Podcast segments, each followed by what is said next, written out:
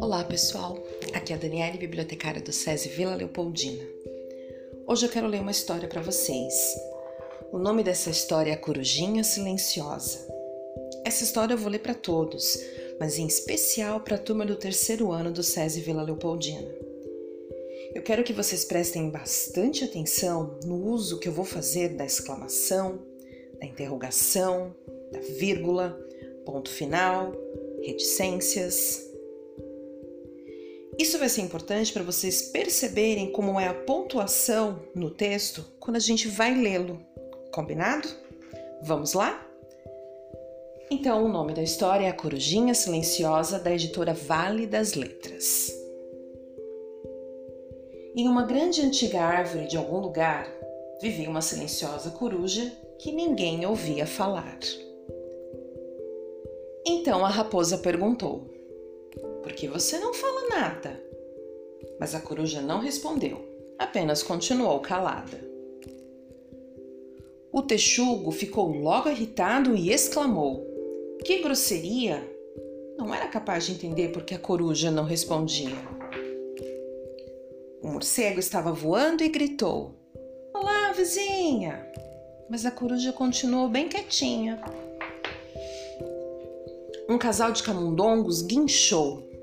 Você não fala, pois não pode escutar?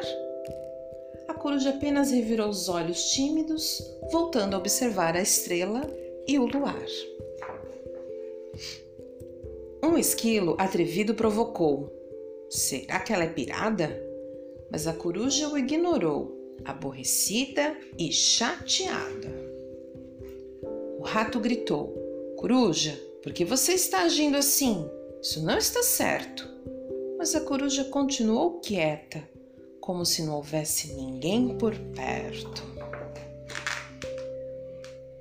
O veado disse: Coruja, dê-nos algum sinal. Só queremos saber se você está legal. Todos os animais se reuniram ao redor da corujinha. Eles queriam saber que problema ela tinha. Eles olhavam para a coruja, ela os olhava de volta, fixamente. Será que ela se comunicava de um jeito diferente? O veado concluiu: ela deve ser muda. Vamos ver se ela precisa de ajuda. E bem nesse momento, a coruja fez um barulho e começou a compor. Ela tocou uma música usando um trompete, um bastão e um tambor.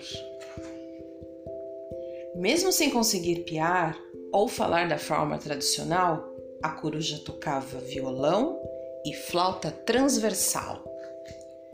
Os animais aplaudiram. Essa corujinha sabe se comunicar de forma habilidosa. A coruja apenas piscou e permaneceu silenciosa. Alunos do terceiro ano, gostaram da história? Perceberam os sinais de pontuação? E vocês? Todos gostaram da história também? Tem muitas histórias lá na biblioteca virtual da Rede SESI, pessoal. Curtam bastante. Muito obrigada e até a próxima!